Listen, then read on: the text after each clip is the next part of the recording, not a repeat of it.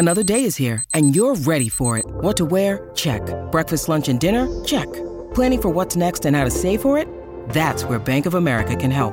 For your financial to-dos, Bank of America has experts ready to help get you closer to your goals. Get started at one of our local financial centers or 24-7 in our mobile banking app. Find a location near you at bankofamerica.com slash talk to us. What would you like the power to do? Mobile banking requires downloading the app and is only available for select devices. Message and data rates may apply. Bank of America and a member FDIC. When you need mealtime inspiration, it's worth shopping Kroger, where you'll find over 30,000 mouthwatering choices that excite your inner foodie. And no matter what tasty choice you make, you'll enjoy our everyday low prices, plus extra ways to save, like digital coupons worth over $600 each week. You can also save up to $1 off per gallon at the pump with fuel points. More savings and more inspiring flavors make shopping Kroger worth it every time. Kroger, fresh for everyone. Fuel restrictions apply. What is sexy pe- pizza, you ask? Well, with 13 years in the Denver community, sexy pizza is as local as it gets. A hand tossed deck oven pizza with made from scratch each morning dough. Choose your own adventure with their wide range of toppings or try one of their signature philanthropies. A portion of every sale from these five specialty pies is donated to a range of different nonprofits right here in Colorado. Looking to have Sexy Pizza support your organization or event? Go to www.sexypizza. Wait, dot sexy dot pizza. I just don't trust that. I, I don't believe that. And check out their about page for the donations link to see how Sexy Pizza can support your cause. Uh, with 12 inch, 16 inch, and 18 inch crusts, Sexy Pizza is sure to be the right fit. Add on all the fixins with wings, salads, pastas, knots, or dessert options. And don't forget their vegan options or the delicious 12 inch gluten free crust. And you've got yourself a can't miss hit. Stop by any of their four Denver locations in Capitol Hill, Old South Pearl, Jefferson Park, and Park Hill with a new location in Trinidad, Colorado coming soon. It's just sexy.pizza. There's nothing after that. No That's way. the coolest thing. Yeah. Sexy Pizza essentially has a website on the dark web. That's how dope their pizza. They That are is so coolest, man. It worked. Yeah. I just went to Yes. the website. It worked. Yes. It is www.sexy.pizza. Holy It's not sexy cow. pizza. I was sure that was a typo from They Lindsay. straight up changed the game, man. Wow. Wow. Why are we DNVR dot We DNVR dot sports? We blew it. We could have been nothing at the end of our name. We Wow. Honestly, though, that is super confusing. Sexy dot pizza. Oh my god. I don't know about that. We need a special edition of the pod just to resolve that. I'm in. Uh, DNVR Draft Podcast. Henry did the read. I'm supposed to drive this thing, but I'm going to try my best not to, so our conversation's free flowing. There's a little uh, look into the, the third wall, is it? I don't even know. It's actually the full, full crew. So J Mike is here, Jake is here, I'm here, and damn it all, Henry. That wasn't a pre recorded read. He Nope. is here as well. Damn it, does this make me happy to have us all together? Um, J Mike, you you missed out last episode. How are you doing? I'm good, man. It's it's been chaotic over here.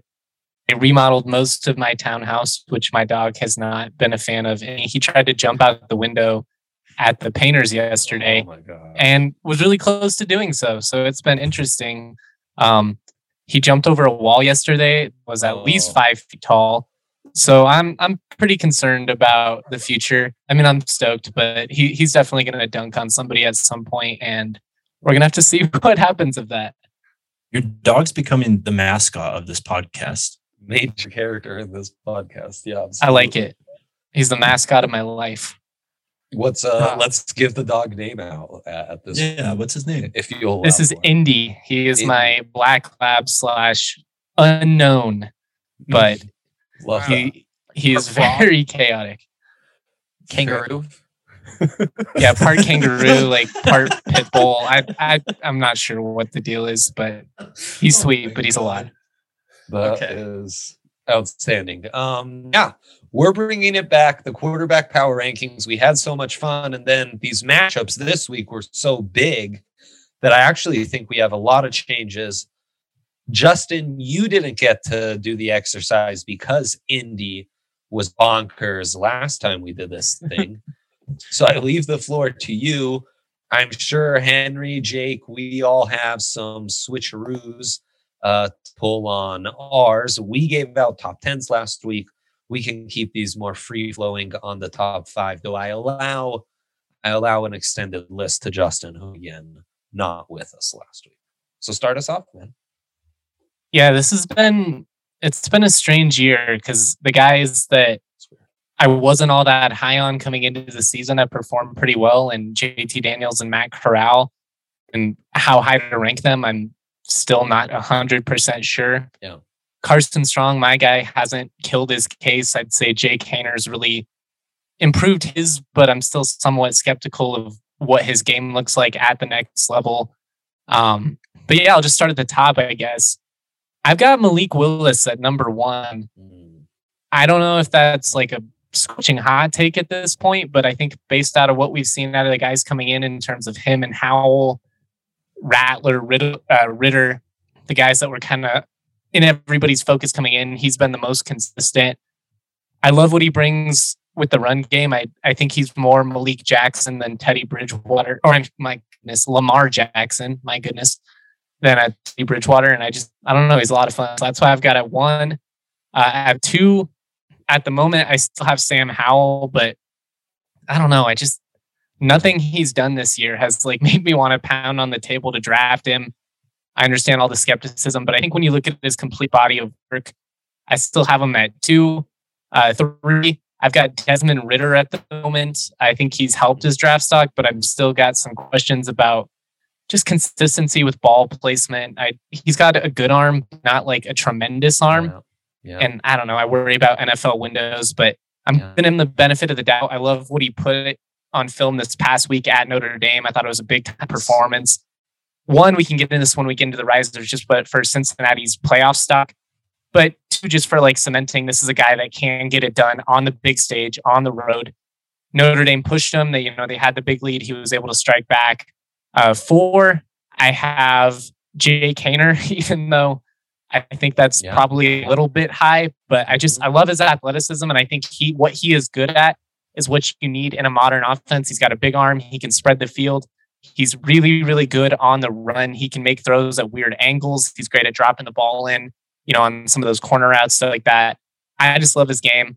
And then five, I still have Carson Strong based on his body of resume, and I've hyped him so long I can't jump ship just yet. But he's really got to perform well in conference play to kind of put himself back in the first round conversation. Now, Strong did have a strong performance against Boise State. His issue is his completion percentage just is never as high as you'd think. And I, I talked last pod, the mixing touch with Zip can be a bit, but he seems to be figuring out. Um, so I'm honestly kind of surprised because Strong jumps up to four for me. And you did draft eligible. I did anyone who's not in the NFL or any amateur. It doesn't even matter amateurs anymore. But I guess. I mean, I'm trying to be critical because I hyped him up you know, he was like my QB one coming into the season, and he hasn't really, or QB two, I guess, but he hasn't really lived up to that to this point. He did put, if you watch the Cal game, I think that, was his best film, oh, and he did look good at Boise State. And I think over time, he's he's going to be a top three quarterback for me. But just based on what we've seen at this point, I mean, Haener, that performance at UCLA is probably the best performance of any quarterback so far this season, just both in terms of like the moment and the impact and living up to the what his team needed in the most dramatic stage, but also just I mean, he had some money throws and I was like hobbling up the field and he's still getting his team down. GMs are gonna love that stuff. Coaches are gonna love that stuff. Yeah. Haener is a dog. Who is your third? Ridder's an interesting one. After that Notre Dame game, um, I might be putting too much stock into one week. I, I, guess if I'm really nitpicking myself, maybe I put strong Haener three, strong four, Ridder five. But I really like all three of those guys. I just think it's a consistency thing with with all three of them. Well, Ridder's coming off that second half against Indiana. I take Indiana very seriously. And then he does that against Notre Dame, 297. That's damn near a career high, certainly a season high. Um, But the question with him has been what's the comp, guys?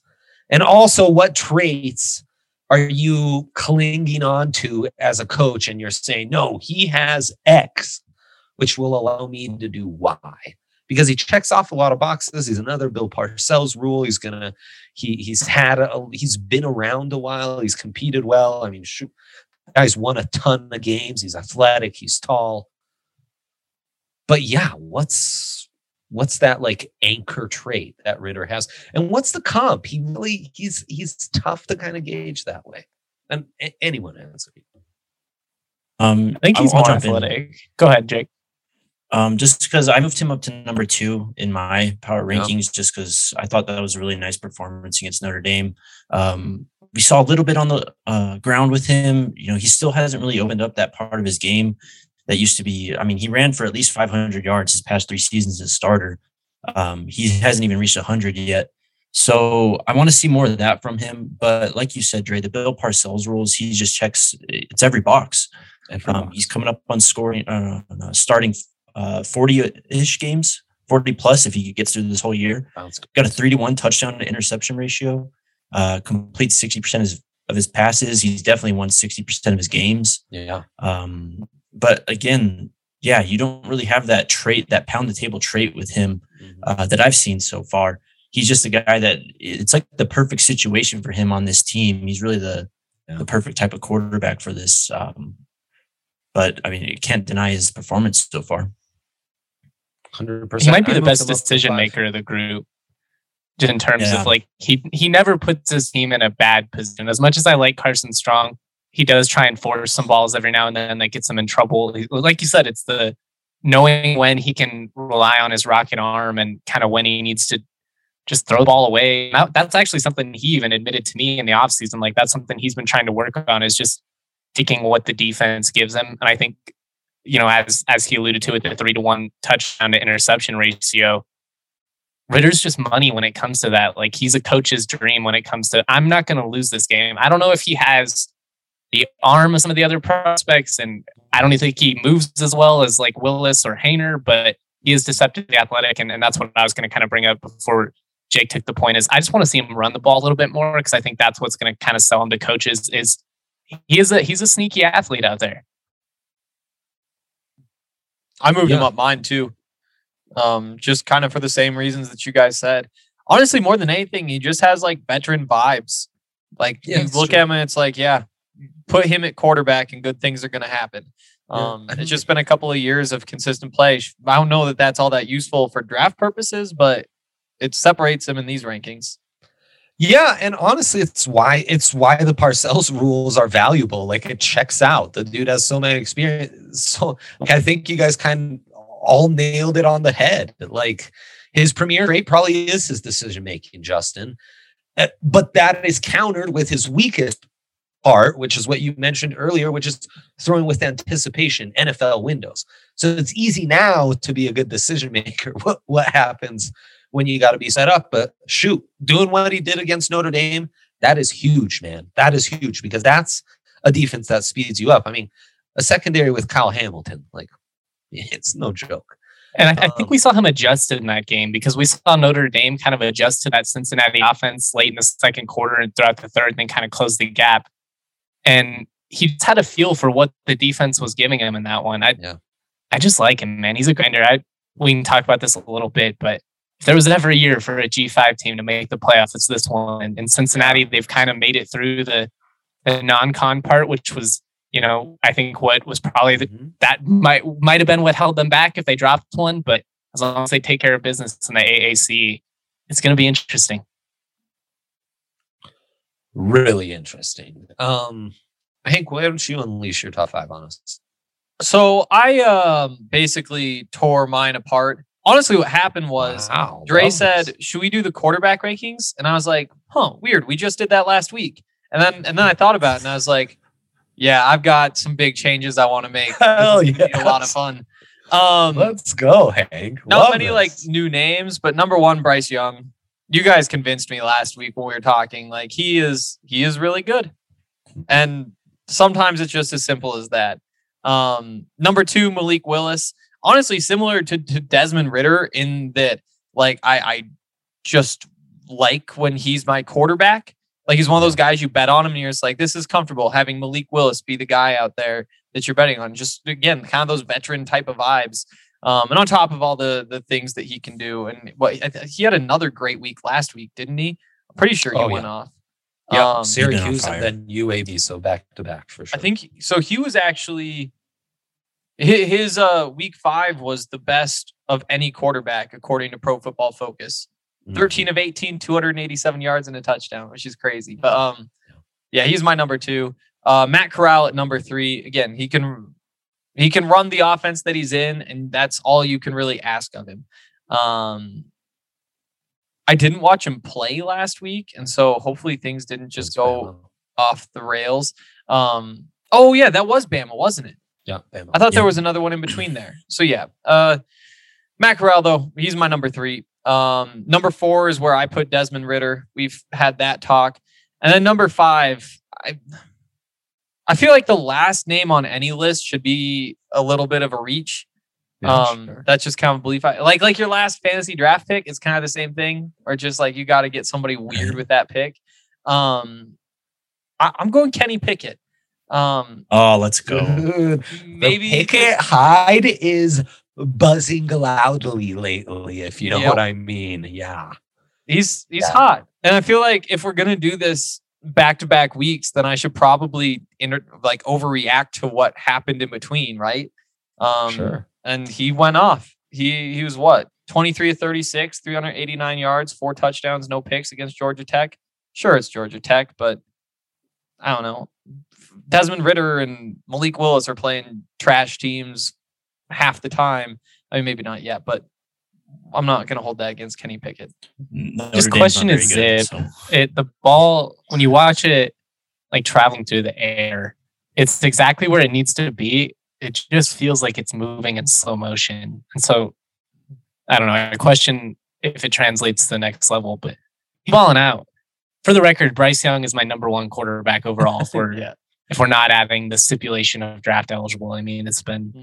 it's been him and everybody else at this point Is he more You looking for a comp? is he more Trevor Lawrence or Jalen Hurts? Like Bryce? is he that pure passer? That that after Ole Miss is my only question left with Bryce. And so we're three games into his career, or four games, right? Every other I mean, question not very- answered. Right. So pretty good. it's a great start. Love Yeah. the start. Yeah. We're not very far into his career, like you said, but I can't help but think of Deshaun Watson when I watch him play. Just how he moves in the pocket, how it's like, it's not like super. I don't want to say clean because it is clean, but it's like not refined. Um, it's kind of like he's just going out there and balling, and just how he slings the ball and everything. It really reminds me of Deshaun Watson, his pocket movement. It's like, you know, it's the intent. It's not to run, but it's really to set up another passing window that he can find. Love that. It's true. That is um i think you nailed it Yeah. Yeah. yeah great point. And Deshaun had those same questions, like eh, good passer, but you know, he's not Yeah. Dan Marino. Turned out it was just fine. Um, go ahead, Jake. Yeah, so staying at number one, I kept Bryce Young. I mean, he's probably going to be a future number one overall pick. Uh, I already said two, Desmond Ridder. Um, I think it was Hank said it. He just kind of does everything well. I mean, he just does what he's asked of and a little bit more, and it's more than enough for Cincinnati. Uh, three, Malik Willis. Um, I'm a bit hesitant with the Lamar comps just because I don't see the thing with Lamar. Lamar had just insane burst, man, and he still has it in the NFL. Oh, I don't think Malik Willis really has like that level of burst. It's almost like Cam Newton mobility.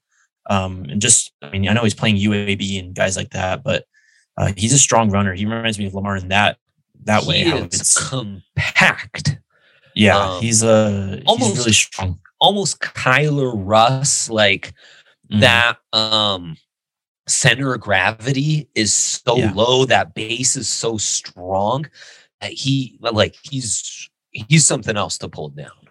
Um, yeah, that so that's what I think of Cam Newton, just because it's not nearly as explosive as Lamar, but it's still extremely effective. right. Um, then number four, man, I got Kenny Pickett. That's that's one of my guys, man. That last year's BC Pitt matchup, that that's gonna go a far way for me between Jurkovec and Pickett, man. Um, and then five, I put Matt Corral. Um, decent showing. I mean, I wouldn't say he lost the game. They were just like bent over backwards because Alabama was just so ridiculous. Um, but he had some nice plays. He's, I don't know. He, I'm kind of looking for a plus trait on him too. Um, I think that's really my holdup with him. And then after that, I moved Jake Haener way down from two to six, Sam Howell to back it up at seven. Pretty good. Um, I'll, I'll just unleash this one. Um, I went Arch Manning one because sorry guys, but Wow. that is like if there is one like the next generational guy that Andrew Luck, Trevor Lawrence, it is Arch, the only guy that um the Ole Miss coach follows on Twitter. And uh, you know, he's Arch is coming off a five touchdown week, boys. So it's not like I'm just blowing smoke here. He's a that can move too, man. He's a Manning that can move. So I don't want you shaking your head at me, Justin, because as soon as Saban brings him in at Bama, you're going to be his biggest fan. Um, or who knows? Maybe Addazio pulls the upset and wants to stay close to Uncle Peyton. That would be phenomenal as Just well. wants to be a dude. Yeah, bro. Who who doesn't? This is the all dudes list that I'm giving out. After all, I gun to my head today, October seventh. I think I would take Malik Willis ahead of Bryce Young, and I know I'm the one who unveiled the Bryce Young. Yeah, I'm just right there on the spectrum. Alabama's always a tough eval. Malik's starting to really flash. He's got he's twitched up. He's twitched up, and man, Auburn looking good. If only I hadn't transferred. And I know Bo Nix did some incredible Mm. stuff. But what what kind of matchup could we have between those two? Why do Um, teams do that, man? Justin Fields too. It's just it's wild. all the best ones, man. They're all transfers. Joe Burrow.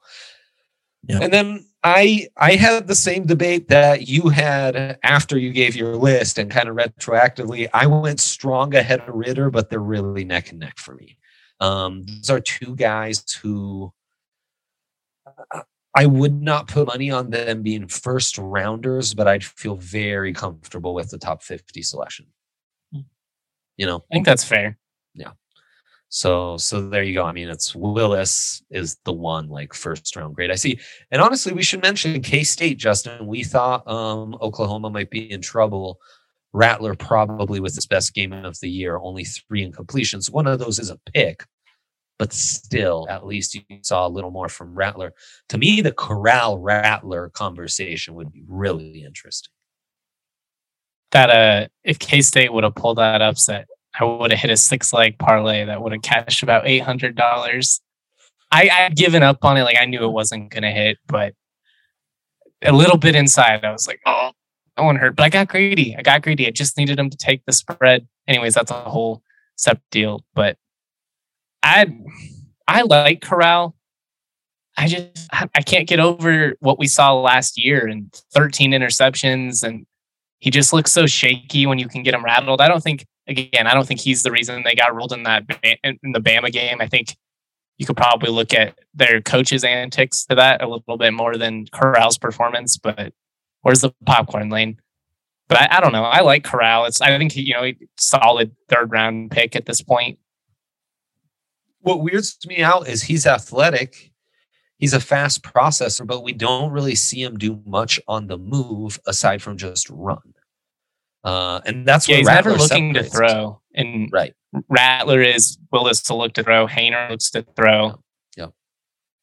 I don't know. I don't love him, but I'm I'm higher on him than I was coming in, which is I guess a compliment. Same. Yeah. Yeah, that's true. He rose just slightly in my rankings. Um, all right, let's get into some risers after like a massive week of matchups. Henry even saw one of the the performances of the week. Uh, Yeah, I let's mean, jump in with that. got a generational uh, uh, defense maybe on our hands at UGA. My God, that was insane. Uh, there's probably more quarterback talk. And uh, yeah, I think I need to rescind what I said about the right tackles. But uh, first, let's take a quick break. DraftKings Sportsbook, an official sports betting partner of the NFL, has the Week 5 offer every football fan should jump on. New customers can bet just $1 on any NFL game and win $100 in free bets if either team scores a point.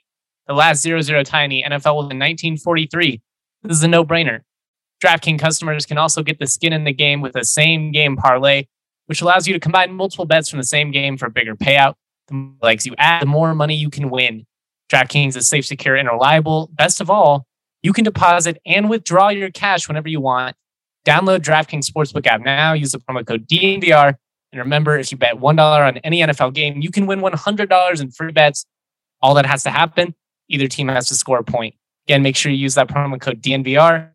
Only at DraftKings Sportsbook. Must be 21 or older. Colorado only. New customers only. Restrictions to apply. See DraftKings.com slash sportsbook for details. Have a gambling problem? Call 1 800 522 4700.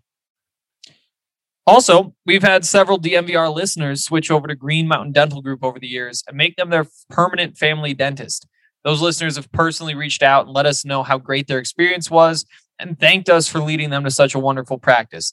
There's honestly nothing more rewarding than hearing from our listeners. So tell us about your experience if you've made the switch. If you don't know, Green Mountain Dental Group is in Lakewood. It's about 15 minutes away from the DNVR bar in downtown Denver.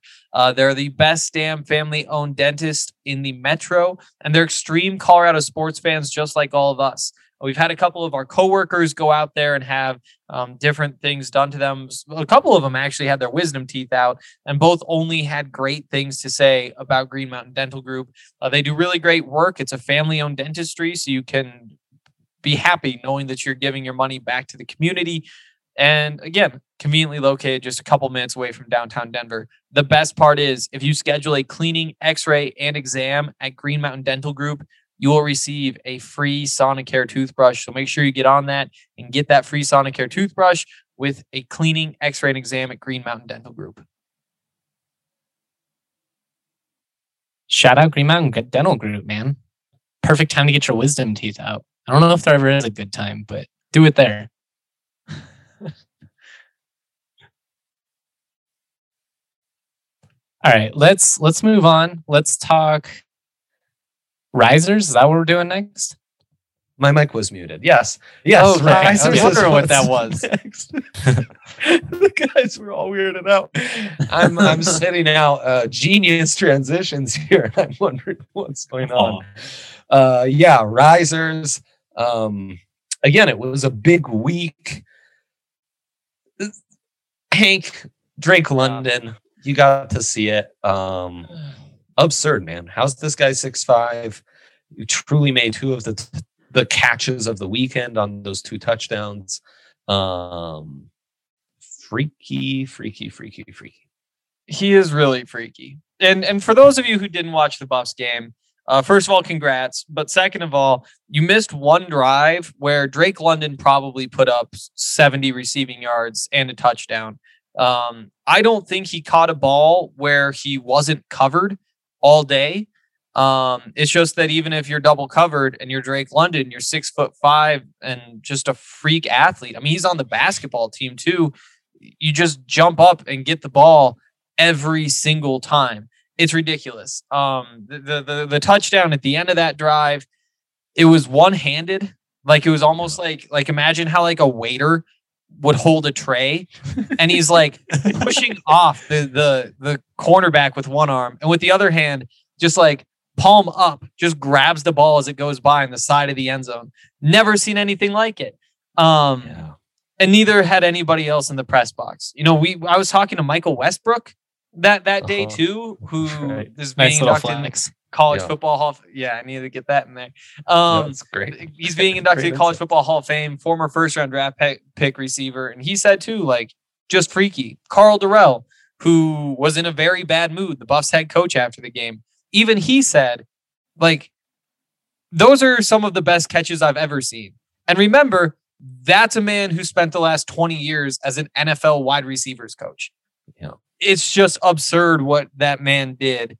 Um, and like Karl was smiling talking about it. Like you could tell he was just like, wow, what did we get to see today? It, it was ridiculous. And and the craziest part to me, so it's nine catches, 130 yards, and a touchdown. Nine catches That is the fourth best of five performances this season. 130 yards, fourth best of five performances. Um, and then the, the the touchdown, he's had a game with two touchdowns, and that's the second game with one touchdown. Like that's just what he does. That is um that's some real superlatives. And honestly, him going top 10, I don't think would be unheard of. Mhm. Um we're seeing in this early stretch in the NFL season, Mike Williams has really gone off. The guy who I was highly critical of with that high pick, um, just because of the injury history. And I just and I also thought Jaire Al- Alexander schooled him, and I could never get over that tape. But you know what? That's a good guy to be schooled by if you're going to be schooled. And I think he has those kind of like just a man among boys type of traits.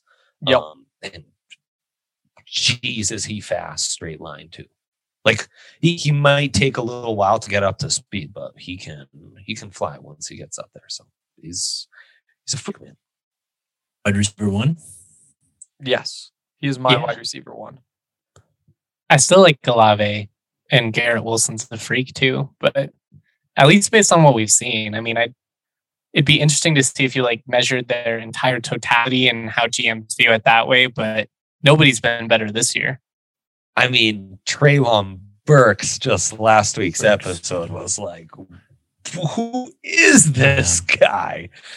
And honestly, most places might have Jahan Dotson as the top rated dude in this class at this point, who we haven't talked about yet. But this this Penn State kid is um he's otherworldly. He looks longer than his measurements are. I was surprised to see he's just listed as 5'11. Um, but man, he has a fluidity to him that has been unbelievable. And Penn State's kind of been a, a big story in this first month plus of the college football season. I'm not sure how many NFL guys they have. When we did our top tens um, last week, Justin, and we got to kind of the bottom, we started to get into honorable mentions, and we were we had the Clifford conversation. Um, but Dotson's just like this otherworldly star on a very good team, but not a team with like studs of that caliber. He has really stood out. Um, and it's kind of crazy we didn't talk him as a ri- about him as a riser last week. So I wanted to. I got him sure- last week. Oh, you did. Well, there you go. Never mind. Um, that wide receiver class looking pretty freaky once again. Like It just feels like there's going to be five every year now Just that are just like, yeah, that's a wide receiver one. At least there's no questions about it. It might even be more like, you know, eight to 10, depending on some of these classes. But it, uh, it'll be interesting to see what Denver thinks, especially, you know, you got the whole situation with Sutton and Patrick coming up. I don't think you would let both of them walk. But if you did, there are some pretty good receivers coming out. I don't know. It's just, uh, it's going to be interesting to see kind of how they play this.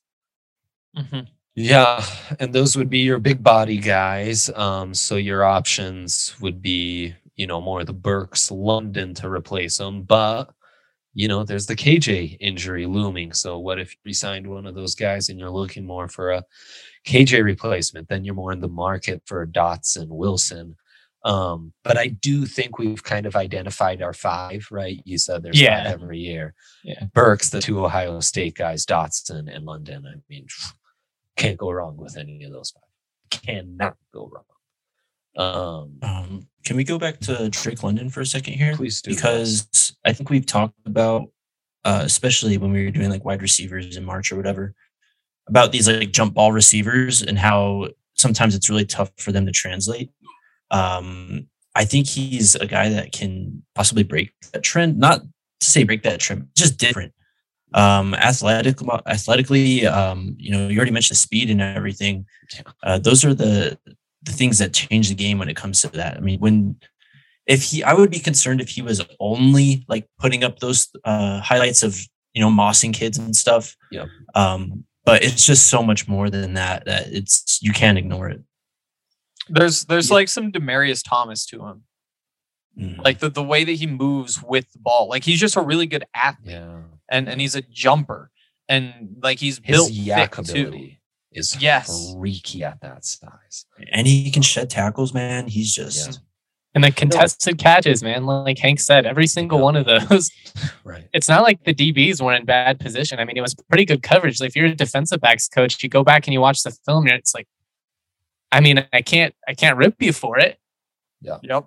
Right. honestly like we talk about this stuff year round and there's so many intricacies and stuff to it and then there are guys like drake london where like you barely need to know football to know that dude's gonna make it. Like just you know when you when you're paired with that otherworldly size and otherworldly athleticism like mm-hmm. it's pretty easy. And shoot i'd say that about another riser jordan davis. How'd he not declare last year? I don't know but kirby smart should be ecstatic. That guy mm-hmm. dominated from start to finish against Arkansas. We haven't seen a defensive tackle like of his caliber come out since Quinnen Williams. So we're talking three drafts now. Um, freaky, freaky, freaky, freaky. He's got more athletic. He looks more lean. He's just like living in the backfield. Georgia defense is something else. It's a two. I mean, it's a two horse race in the SEC, right? I mean, we can talk about this a little bit more when we get into the playoff stuff, but Georgia's for real. Uh, that that SEC championship that pretty much seems like a guarantee at this point. Obviously, you never know what can happen and the absurdity of a college football season, but it, it certainly feels that's the way we're heading. And that defense, man, like in an era where defense kind of it hasn't been deprioritized, but it just hasn't caught up to offenses they're so disruptive in the trenches. It's just one of those, can't you don't have time to get cute against them. No. They're so Sure. deep up front, so fast, so athletic, so big. They're nasty. Nasty. I got another guy Uh, in the trenches that really helped us stock um, really the last two weeks, but Aidan Hutchinson at Michigan, man, has been one of the best players in the country. Like you cannot block that guy one on one, or he's just gonna take your lunch money all day. And I watching Michigan these last couple of weeks, I just I can't watch anybody else. I'm just drawn to watching him beat dudes consistently. And you're watching guys hold on for dear life. If they actually threw every single holding call that should go against him, it'd be like eight or nine a game. And he's just dominating. He's the third Bosa brother. They just lost him in the hospital. They confused him with Hutchinson. That's how he ended up in Michigan instead of Bro, Ohio yeah, State. exactly. No kidding. yeah, like he's a freak. I'm with you. Um Yeah, I would I would just get into some of this O-line class. I talked about how some of the guys had disappointed me coming in, but other dudes are rising up. Charles Cross for Mississippi State under Mike Leach. They have a big upset of Texas A&M. Um, kind of sloppy and consistent last year as far as giving up some bad plays. He's really um doing his thing. Lots of people talking about Trevor Penning out at Northern Iowa. Uh, we know Spencer Brown. They've produced some dudes. Um, and then Nicholas Petit. Um, I get this last part of his last name wrong, but the left tackle at Ohio State, Freary. Um, you know, Thayer Munford was the guy we were coming in looking looking for, but he's kind of taken over as being the big prospect. And uh, Darian Kinnard, Kentucky big upset of Florida. He's he's doing his thing, and even Ickey Ekwonu, number twenty three ranked NC State, their left tackle is no joke either. Like Kinnard, maybe moved to guard, but um, he's he's a dude, and like Broncos, like I'm sorry they need a right tackle, they just do. So uh, it's it's kind of a good year to be in the market for that. I love Kinnard, man. yeah. Kentucky was due, but he's just fun to watch. He's so nasty down there. It's like it's not perfect, and you see him get beat sometimes because he's a little bit over aggressive. But I don't care. Like he's just a bully out there. Just leans a little forward too much, but I Yeah, I have recently just started to love the wider based guys, and you just they have such explosive hips sometimes. They're just like toss dudes in a second. Oh man, um, nothing better. I I want want to to talk about Trey McBride at all last week because he's Yeah. coming off of Hell bye. yeah, brother, I got you. Oh yeah. Thank God. Somebody we I am making it my mission to make sure that Trey McBride is mentioned at least once on every draft pod we do between now and, and the draft pod. Even if I just yell his name randomly and we we don't talk about tight ends at any point, but I'm I'm making that commitment. Um you want to talk about contested catches, you know, Drake London, that's kind of been Trey McBride's specialty this year. He had a couple at Iowa that were phenomenal. That dude's awesome. Uh, never going to stop hyping him. Oh, and him, Wiedemeyer, two UCLA guys, kind of a fun tight end class. Um, I can get into some playoff talk right now. I just don't want to cut anyone off before Let's do it. One more. we hit the risers. Yeah, one more. Justin Yeah. wanted to cut me off. Thanks though, he did, Um, did. Drake Jackson, the other guy from uh from USC who I got to see. Yeah. And Yeah. he just wrecked the game.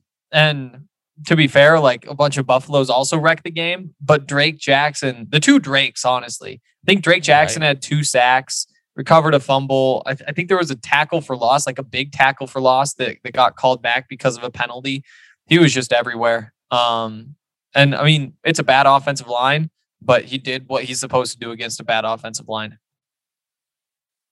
So I'm going to take it back to the SEC. Um, Brian Robinson, the running back for Alabama, is just he's not Najee Harris, like massive, just unbelievable strength and speed combination. He's more like Josh Jacobs, though, where he's uh, again like that center of gravity. Man, he is just so hard to bring down, constantly breaking tackles, just a tough runner. And then um, Jay Sanders from Cincinnati. I know the stat sheet wasn't exactly lit up, um, but he was responsible for the two picks uh, that Notre Dame threw. Coan threw one, and then the backup quarterback threw. He got the pressure hit on both of those. Uh, both those guys just really impressive. like that. Yeah, it is a it's an edge class we got to figure out a little more. Zachary Carter, nice game for Florida in that tough loss, one and a half TFLs. Um, based off just that one week, I would take Myjai Sanders over my Bay, Adam Anderson. So take that for what you will. Love it. Love it. Support for the DNVR Draft Podcast is brought to you by our friends at Manscaped, the leaders in male grooming. Their fourth generation performance package absolutely changed the grooming game, along with their refined body wash to round out your hygiene routine. Join the 2 million men worldwide who trust Manscaped for their shower time routine by going to manscaped.com. If you use the code DNVR, you're going to get 20% off plus free shipping. If you haven't used Manscaped yet, you are missing out the lawnmower 4.0 trimmer, the weed whacker. They have it all. Crop preserver, ball deodorant, reviver. They've got it all. But obviously, the star of the show is the fourth generation trimmer, which features a cutting edge ceramic blade to reduce grooming accidents. Gotta love that. No nicks, no cuts down where you are sensitive. It has a 7 7,000 RPM motor, a 4K LED light. It's waterproof. It's easily chargeable. It's nice and compact, so it's easy to travel with and you can actually get hooked up with the Manscaped travel bag as well, which it's so clutch. I actually mention it all the time because I genuinely do love it. I've had three or four travel bags over the years. They all kind of sucked. Yeah. This one is awesome. You fit everything in there your hair gel, razors, toothbrush, combs, whatever it may be. Shout out to Manscaped. Make sure you are using that code DNVR to save 20% off and get free shipping. You love it. We love it. Hank used it on his head once and it, it worked out just fine. It did. Nobody knew. Well, except me. I told Um, you. Now our I think you told the whole podcast, honestly. Oh, I bet I did. Yeah. That Oh, makes okay. sense. It's been on record with it many a times. Um, is there Playoff? really- is there really just one? You guys can hear me, right? I'm not muted. Yes. again. Yep. We're good. Uh, NC State and Wake are the only two ACC teams that are ranked right now. Yeah. That's nuts. That is nuts. So I don't think they're going to make a lot of money on that. Yeah, Like a long shot bet to win the ACC, depending on how. I mean, Clemson will probably round its stuff out in conference play, but I don't know. I don't know. I'll just say if Jurkovec was playing for BC, BC probably wins that game. I, I had mean, BC money line in it. You ain't, you ain't wrong. Why are we not surprised, Justin? Um, let's get into I the big game playoff. hunting all the time. I lose most of the time, but I go for the trophies. I assume You assume bring back a lion every now and then. I assume everyone has Alabama. Yeah. yeah, I mean, is it even a debate at this point? No, no, shouldn't be. The debate is is Georgia good enough to be that second SEC team? and guarantee that there are two SEC teams with at least a loss or less. Honestly, this year might be the year where you could get a two loss SEC team, frankly. Um, They've got three ranked opponents coming up. They just played, you know, obviously beat down Yeah. Arkansas. So this Yeah. is a really tough stretch for them, but it's also really tough stretch. you know, where they can give themselves some grace down the line. I think if you win all three of these games coming up, you give yourself at least one loss, if not two down the line. If that second loss ends up being Alabama in the SEC championship. game, you could probably sneak in as the four seed, especially depending on kind of what happens in the Big Big Ten here. I do think Michigan coming on strong is going to kind of make things interesting because obviously you've got Iowa and Penn State at the top right now, but I, I think the Big Ten would probably be the only wrinkle that potentially keeps two teams out of the SEC out. Otherwise, it feels I don't know if there's a prop on that on DraftKings, but it, it feels like stealing money. Mm-hmm. Such chaotic year too. I could see like two SEC, two Big Ten teams making it. It I Some mean, seems people would be so pissed if that happened, but it, it'd probably be great football.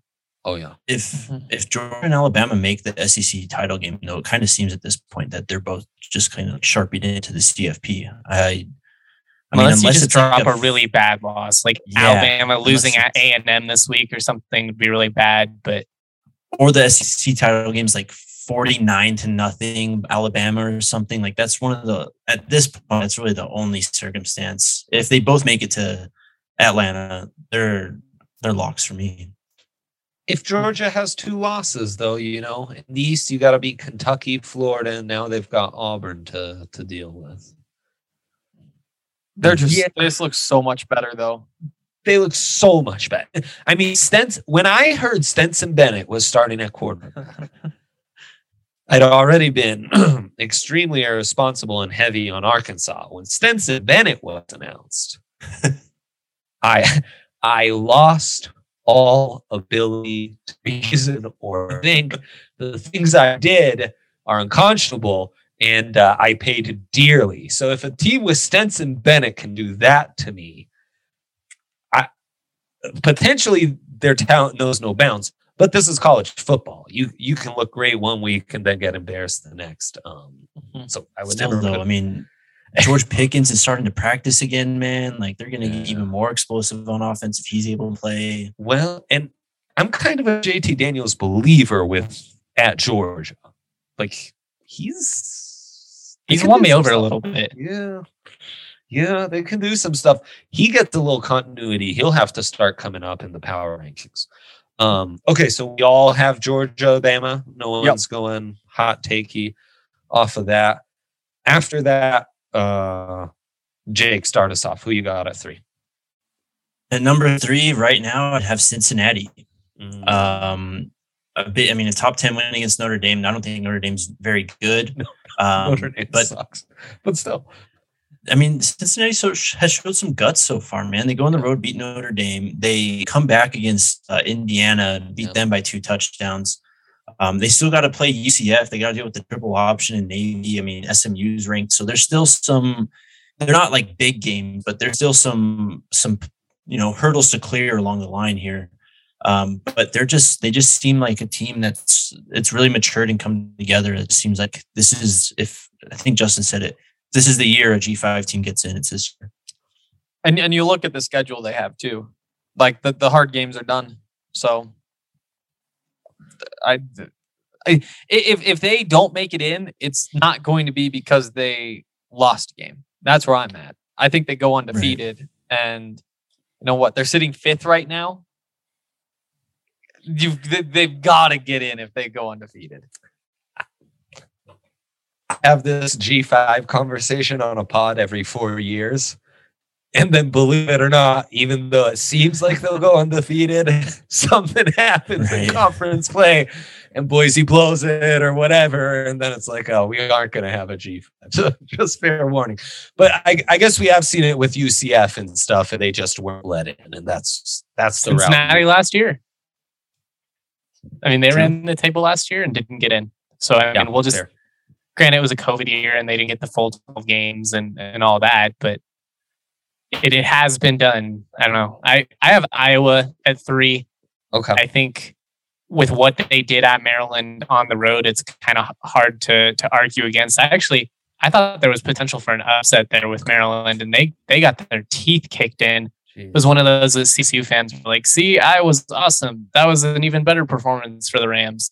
Which I mean, yeah, kind of, but I, have got Iowa three. They've got to prove themselves at against Penn State though and I it's really for both those teams, right? Like this is the their week to kind of cement themselves as the top dog outside of Michigan at this point. Yeah, for sure. I'm I have Cincy at three as well. Hank, they're your third. Yep. Okay, so there there's the consensus there. I got um, Cincy four. Cincy four. Fair. Uh, Iowa, honestly, the Rams, every year there's a common opponent that confuses the hell out of this.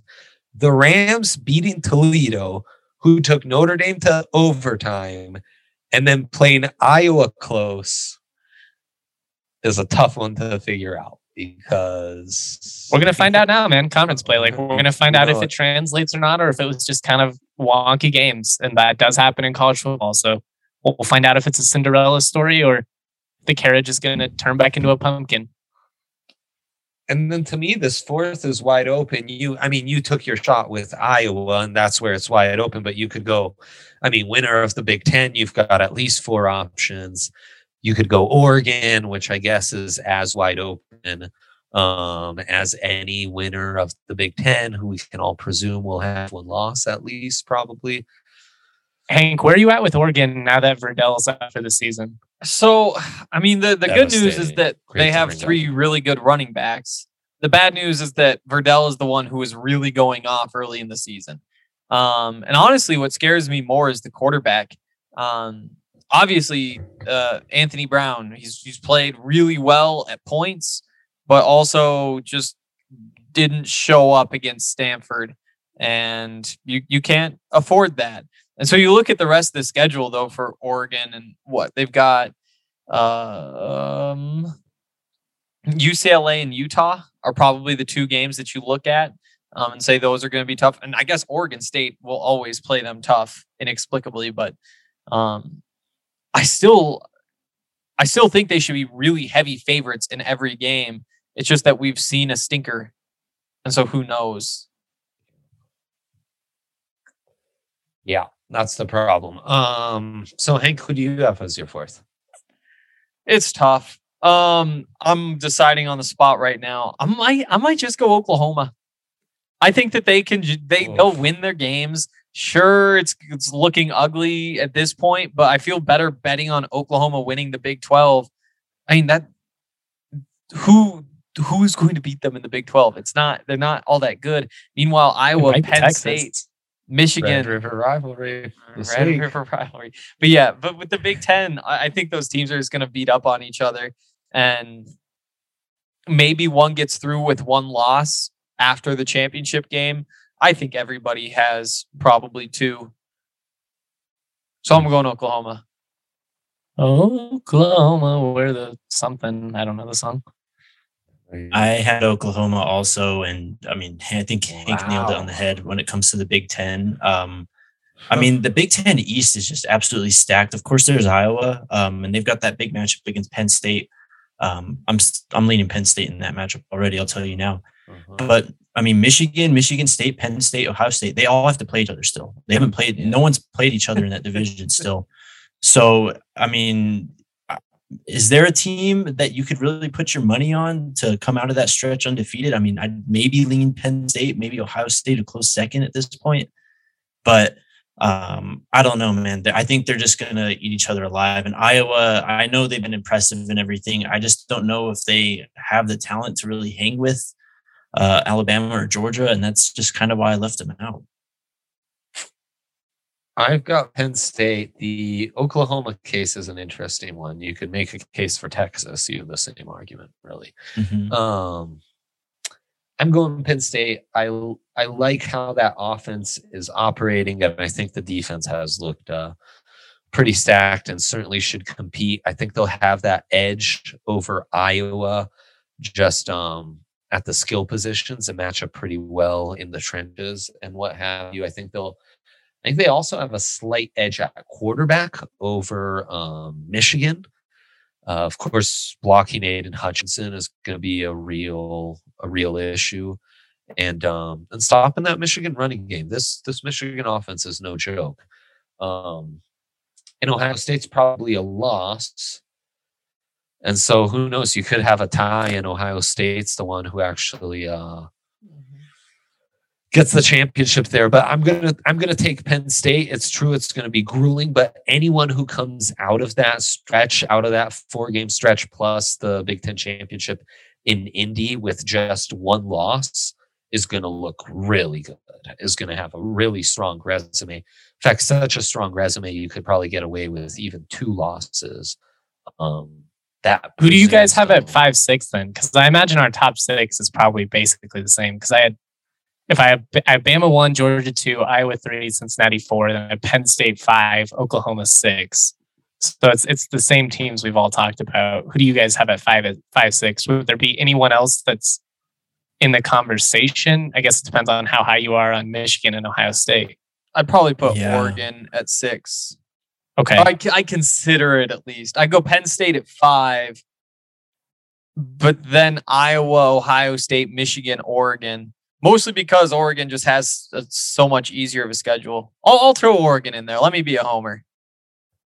Uh, I've got uh, Penn State at five, and then Ohio State at six. Um, I don't want to sound like an Iowa hater. I just don't know if they have the speed and the overall talent that some of these teams do. Um, and you know, I mean, I'm a Broncos fan. I watched the Broncos win Super Bowl 50 by creating a lot of turnovers, and I know that's how Iowa plays, but I just don't know if that's really a long-term recipe for success in college football. I give the Iowa pitch. Sure. They're the only Yeah, team. I want to hear. They're it. the only team in the country right now that has two of the top five PFF graded cornerbacks. Their cornerbacks are both in the. I'm drawing a blank on their names. I I had it written down earlier. Davion Nixon. I think- Nixon. Is Yeah, of he's one of Yeah, them. Yep.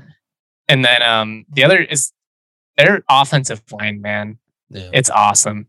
And I I just don't think Petras is phenomenal, but he flashes enough and he's got some arm talent that I think like if you can get him rolling, they do have speed at the outside. It's Yeah. it's not an Ohio State offense, but I think their wide receivers are slept on a little bit, and part of that has to do with the way that they play. And I just think that their that secondary is is pretty disruptive, and I think the quarterbacks you're going against in the Big Ten just they're not like that great this year. You know, I think all of them you can kind of rattle them a little bit. So I just think Iowa might be the least sexy team, but I think they might just be the team that like plays the smartest and ends up surviving just based on their style. And I, I do think they have enough talent to at least contend. So that that's my Iowa pitch. I mean, they play out of the West, so they, I mean, they get Penn State this weekend, but they avoid that's Michigan, it. Michigan State, and Ohio Yeah. State. So Yeah, that's huge.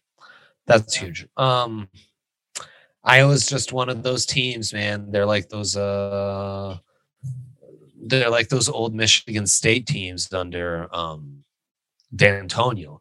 Like if D'Antonio was a dog in a top 25 matchup, holy shit, he was gonna get his guys to show up and they, they might just beat Ohio State or whoever you put in front of them.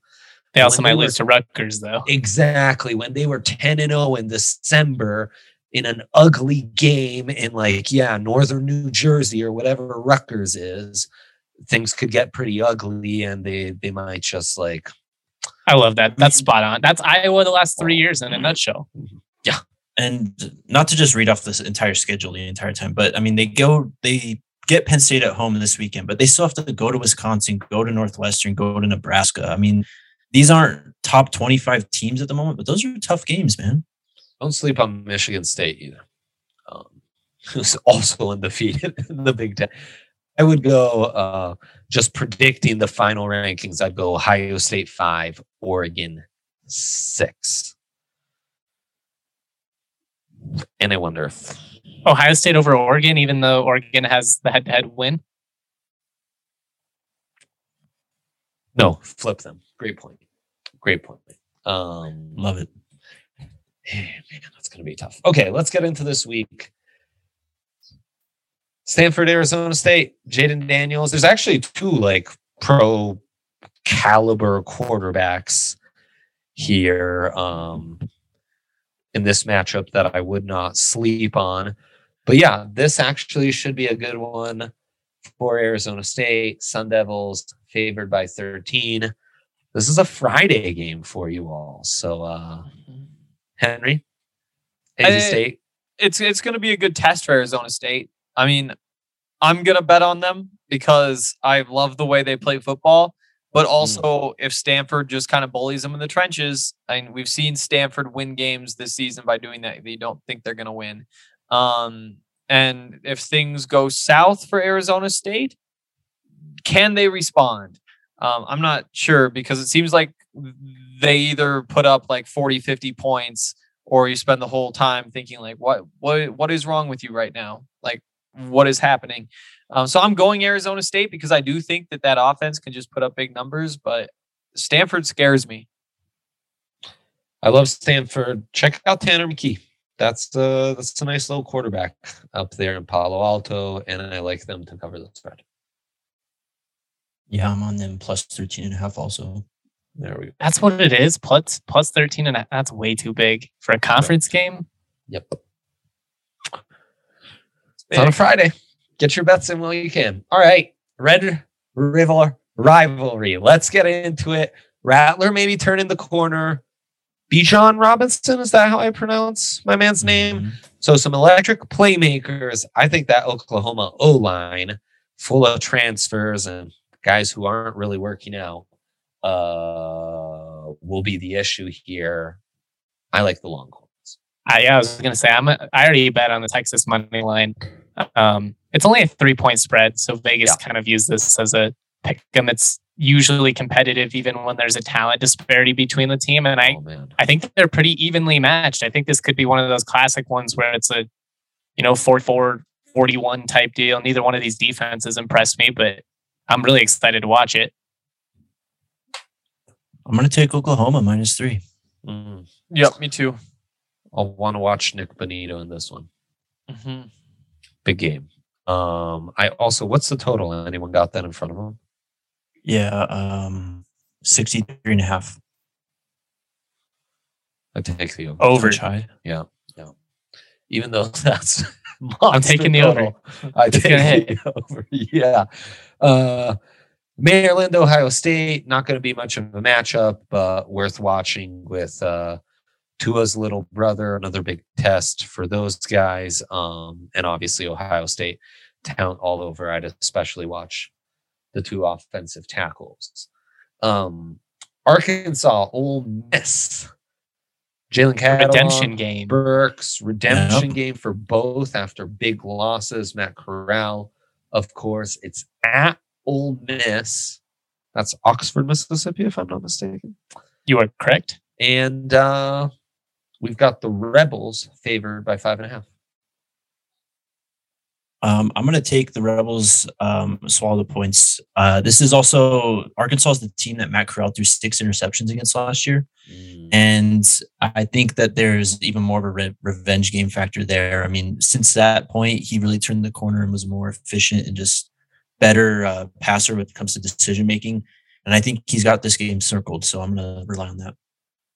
You just flipped my opinion on that one. I was I was leaning on Arkansas, and I love a story like that. And they're at home. You know, Ole Miss should have some juice. At least you would think they. You thought they would have a little bit more last week too. But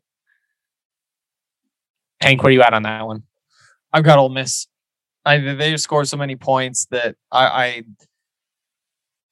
I think part of it is that I just want to root for them. As fun as that quarterback is, like I just love watching the Lane Kiffin offense, and I think that it gets back on track. And I hope that those two things aren't intertwined, but they might be. Any fear that Auburn challenges Georgia? Oh man, absolutely. Um absolutely. UGA 15 and a half on the road. I'd take I'd take the points with Auburn all the way. Um watch that Auburn cornerback who uh might be one of the best in the entire country, Roger McCreary. Um in this one. And I mean Georgia's just got studs all over. Am, am I a soccer? Like No, I dude. just- Bo Nix is the best bad quarterback in football. yeah. Like, Yeah. He's He's you would you wouldn't actually want him, but he's fun to watch and he runs around and he's good for at least three plays a game where he throws a fuck it ball and his guy just comes down with it. And I mean, he's upset LSU twice now in his career. Like he's just kind of a he's a big game hunter. this isn't Uh, 2019 LSU though. Um, we've been True. talking about. I'm Very taking true. Georgia. I'm gonna swallow the points again. Just I'm not. I don't think I could be caught dead betting on Bo Nix. Honestly, No, I I- I think they might cover though. I, yeah, you know, I don't make it a little bit more interesting than the 15 and a half point spread.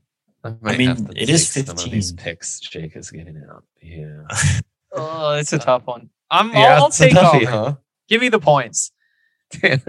I just, I know, I never mind. I'm changing my answer. I say that, and then I think of all the times that that phrase has come out of my mouth. It's like it is. It never works. It never works. No, Georgia's much better. They're gonna beat the hell out of them. that front seven versus Bo Nix. Come on, man. yeah, no, it, this Come is Georgia. This is. Georgia. Well, and the other thing was Georgia just I thought on offense Arkansas would be able to give up more of a fight. I That- thought so too. That Arkansas D line's full of like grad transfers. They're at they're at least like muscular and older. Mm-hmm. Holy cow, they could not stop that running game at all. And then Bennett was like Bennett was lights out. You talk about Bo Nix. Bennett was lights out, just like surgical. Baker Mayfield in his Heisman season, like it was absurd. I could not. I went catatonic during that game. I, I need to stop talking about it. I, I've never been so desperate after one drive with an 18 and a half margin. It was just like, we're, we're done. This is exactly why they set the line at 18 and a half. Uh, insane. Game of the week, Penn State at Iowa. Iowa barely favored the old one and a half. Neutral field, Penn State would be favored. I'm taking Um, Iowa. I mean, we laid the cases out already. I think. Jake and I, Penn State. Yep. Yep. Henry, you're Penn State as Yep. well. Penn State. Oh man, I do uh, just my thing is more so Where I that want be, like baby. at, at some point Iowa's need to need, Iowa will need to play fast, and that's just not something I think that they're going to do when the time comes. I don't know whether that's this week or whether they just bowl over them again. Um, but if I've got Penn State five, I've got to take Penn State here, so we're taking Penn State. Yeah, kind of the same thing. I mean, I think they're Penn State's just really well rounded. Um, Clifford only three interceptions on the year. I mean, that's that's the key, right? Yeah. Well, defense has been great too, but that's the key. I think is Penn State offense versus Iowa defense. Limit the turnovers, actually sustain some drives, get some long touchdown drives in, force Iowa to go the distance of the field. I mean, I don't know. I, I think I'm kind of wish casting right here, but I think that Penn State's a team that can do it. Yeah, tough home field to to go and play in, um, and It it's is. a big test for James Franklin. You know, he's had Penn State this highly ranked before. And then when that big test came up, the other thing is, like Arkansas, they've already faced a really tough schedule, and you do wonder about these teams. Like, are you is Arkansas burnt out by playing Texas and you know A and they had just a hell of a schedule yeah, I got to stick to Penn State with all the college football stuff. But I mean, it's a tough game at Iowa. It's a tough game. Uh, I honestly, I kind of feel like any one to three split between the panel, I'd like to be on the side that the one is on. Yeah, same. There's just something about you're you're smelling the dog or the fave the right way if you're the one person on the panel that's thinking. huh.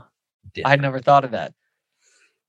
I don't know. I'm just in on I Like I, I thought Iowa was really good going into that CSU game. Then I was confused by CSU's tough fight at it, and then they went to Maryland and like kind of brought me back around to where I was already Yeah. feeling. And then I'm sure there's some homer in me that wants, you know, Iowa to be legit and that looks better for CSU. Like just, but I don't know. I just I like the way they play. It's not sexy, but I think it's winning football. And honestly, I think that could be good enough in the Big Ten this year because I just I don't think any of the I think all these teams are talented, but I don't think any of them are Bama or Georgia. Um, where are you guys at with Kentucky hosting LSU because this feels like classic Great one. letdown territory after Great one. picking up the momentous win against Florida. And LSU coming off a heartbreaker as well. Exactly. Like I, I don't I I really want Kentucky to be good this year because I think it's fun for college football. But this this would be the classic loss that they've had these last couple of years where they've been competitive, they push teams, but they still have the one to three performances a year that just kind of leave you scratching your head. Oh man. Um I've overthought this one a lot, if you guys can't tell. I think oh Jesus. I'm I'm first a off, I'm not touching this game, but Right. uh, right. Yeah, you shouldn't touch it. If I did, I'd go Kentucky. I I don't Yeah. know that I can that I'm allowed to put money on Coach O anymore. Yeah. true.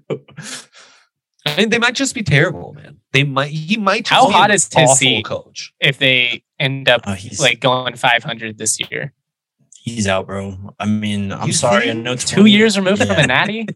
Look, Oh, man, it happened to Gene man. Chizik too. Um, I That mean, was yeah, but that was just- dumb as hell. But sometimes you just Auburn get these teams. Yeah, you're right. You're right. You're right. So I mean, I don't. He kind of got lucky, I guess, with Joe Burrow transferring in. I, I know he's one of the main reasons why he Oh. came in, but Joe Brady, like well, see, I I don't know. I just haven't seen since then. I haven't seen anything that's made me want to pound the table for Ed Orgeron at all. Yeah. no, And I mean, that's what I was saying all summer is that I'm out on LSU, and I feel like at this point I just got to stick with it. Now, not reading too much into the UCLA win. They're both overrated. But we're Yeah. one on three again. I'm taking LSU in this game. Okay. Really? Oh man. I, it's not even because I like think they're a good. I think Kentucky is a better football team than they do.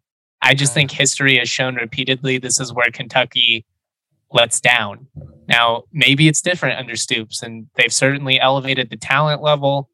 I like what they've got going in the trenches, but the SEC is dumb. Like it, it's great football at the top, but most of it is just a bunch of dumb games in the middle of the season that don't make a whole lot of sense. you answer the question: How hot is Ed Orgeron's seat? It's hot. He should just be a legend there. Should just give him a seat automatic. They should throw money at Joe Brady and give him Coach O's salary. Coach O's just like an honorary like AD who plays the head coach. And let's move this thing along, you know. Yeah. That's what I do. I, d- I don't think they can fire him after this year. I think they've got to give him one more. Have to. The Natty maybe buys him one. But if they flame out, LSU and Auburn are very similar and where their expectations are both like, we want to be Alabama, we want to be Ohio State, but they're just not, not on a year to year basis. And it's one, it's, it's why I think Auburn might actually be the worst gig in the country because you're, you're expected to be Alabama, Florida, Ohio State, when in reality you're probably closer to Mississippi State, Ole Miss most years, and it's just like Oh, yeah. you're good for a flame in the sun every now and then when everything goes right. When add a couple transfer pieces, you know, you get a Cam Newton. You're you can have a national championship year, but on a year to year basis, it's just so hard to keep it up. And SEC, it's it's just just different. As long as that natty window's open when you get the right transfer once in a while, all is good. No. I'd take that. I'd take Not that a lot of- Colorado. not a lot of draft implication other than my guy Trey McBride, a couple other guys on the San Jose State defense. But I'm just curious where you guys are at, putting you on the spot here. CSU is actually two and a half point favorites over the reigning conference champions last year. What? Yeah, they're favorites in this game. How? Oh man. San Jose State's like three and two. They I- just got I bet on down by San Western Jose- Michigan. Yeah, I bet on San Jose State a few times already this year, and they've they've really hurt me. Nick Starkel might not be playing either. Well, Oh, okay, okay. now I actually might be on San Okay. Jose State. There we go. Jeez. I might I Um, might get in now before it moves if Nick Starkel plays. I think he is going to play based on what I've read, but it's like very up in the air at this point. They kind of went back and forth last week, but their offense has not been good, man. They struggled at Hawaii, which is always a weird place to play, Man. but Western Michigan beat them down. They've had to travel a lot. Like we're only five weeks in. They've already gone to Hawaii and Western Michigan. No bye in between. I don't. I I feel so good about CSU in this game that it makes me absolutely sick to my stomach because that's never been a good place in my experience. So I guess what I'm indirectly telling you guys is I feel great about CSU, and that should make everybody feel very nervous if they are CSU backers. Perfect. Yeah, I wouldn't touch the Rams with a 10 foot pole in this one, but um, I'll, I'll be rooting for them for sure. I that would just terrify me. Um, They're gonna win a dumb game like 20 to 17 where nobody really deserves it. oh, for sure. That is happening, guaranteed. Is it this game? Mm, Not so sure. Yeah. Well, Is that all we got? That's Yeah. a fine one. Um, really nice having the whole crew together. Really enjoyed that. We will be back next week. Probably mix it up a little more, but I'm glad to be back to the in season format, really getting into all these matchups, stock rising, stock falling, um, and so on and so forth. So thanks for tuning in. Thank you, fellas, for doing this. We will be back next week.